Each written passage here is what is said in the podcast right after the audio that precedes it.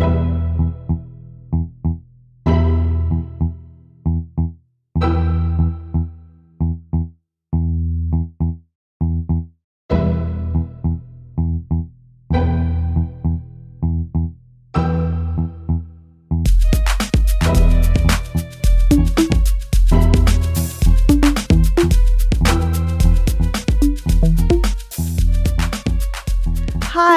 welcome to Snippets of Hope. It is beginning to feel a lot like Christmas, and it is episode 27. In this episode, we have another great recipe for you in case you need a recipe for that Christmas table. We have a wonderful reflection on tangible realities, and of course, wonderful words of encouragement. So, as we approach the end of the year, Hope is knowing that great things can happen even when you're not expecting it. So, no matter what the situation may be, remember there is always hope.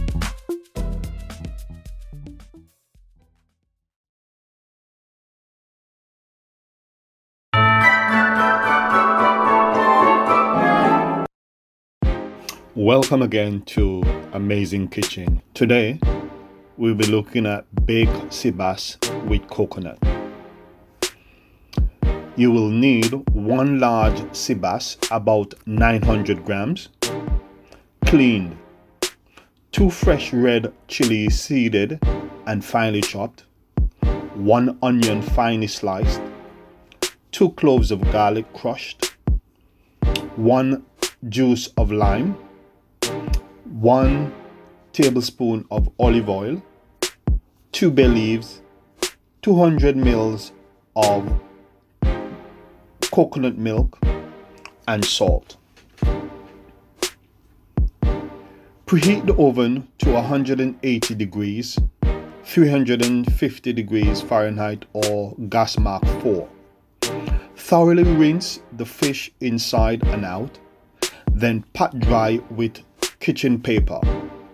Place in a large roasting pan and season all over with salt and pepper.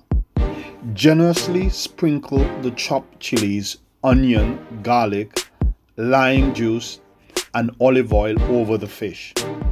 Add the bay leaves to the pan and bake the fish in the oven for about 15 minutes. Pour the coconut milk over the fish and return it to the oven for a further 10 minutes or until the flesh flakes easily when tested with the tip of a sharp knife. Cut along the back of the fish. This will release the flesh from the bones, making it easy to divide into portions. Serve with the sauce. A rice dish would be a good accompaniment with this dish or for a complete meal, cook some vegetables in the roasting pan with the sea bass. You can have sliced carrots, fennel, and a courgette. These will all go well with the coconut sauce. Thanks again for joining me on The Amazing Kitchen on this podcast. Remember, follow the rules, be safe, and God bless.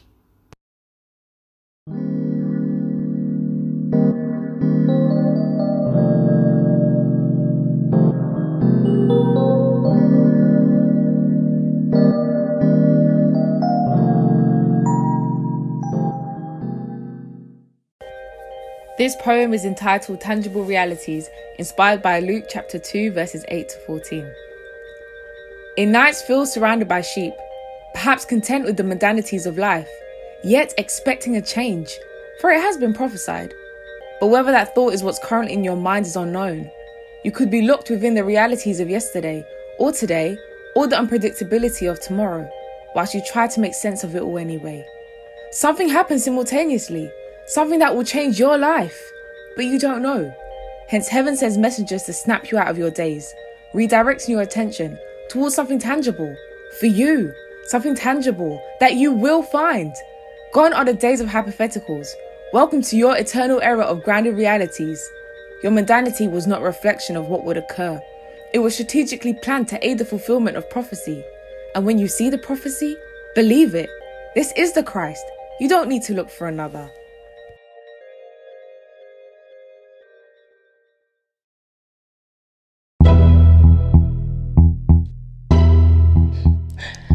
I'm always encouraged and excited at this time of year, just reflecting on how promise has been fulfilled. And when exchanging gifts and receiving gifts, remembering the most important gift that we've all received. So, just like any great news that we've received, we're just going to share it from friend to friend and share it with you. So, be encouraged, reflect, enjoy. And it came to pass in those days that there went out a decree from Caesar Augustus that all the world should be taxed. And this taxing was first made when Cyrenius was governor of Syria. And all went to be taxed, every one in his own city. And Joseph also went up from Galilee out of the city of Nazareth into Judea unto the city of David, which is called Bethlehem, because he was of the house and lineage of David. To be taxed with Mary, his exposed wife, being great with child. And so it was that while they were there, the days were accomplished that she should be delivered. And she brought forth her firstborn son, and wrapped him in swaddling clothes, and laid him in a manger, because there was no room for them in the inn. And there were in the same country shepherds abiding in the field, keeping watch over their flock by night. And lo, the angel of the Lord came upon them, and the glory of the Lord shone round about them, and they were sore afraid. And the angel said unto them, Fear not, for behold, I bring you good tidings of great joy, which shall be to all people. For unto you is born this day in the city of David a Saviour, which is Christ the Lord. And this shall be a sign unto you. Ye shall find the babe wrapped in swaddling clothes, lying in a manger. And suddenly there was with the angel a multitude of the heavenly host, praising God and saying, Glory to God in the highest, and on earth peace, goodwill toward men.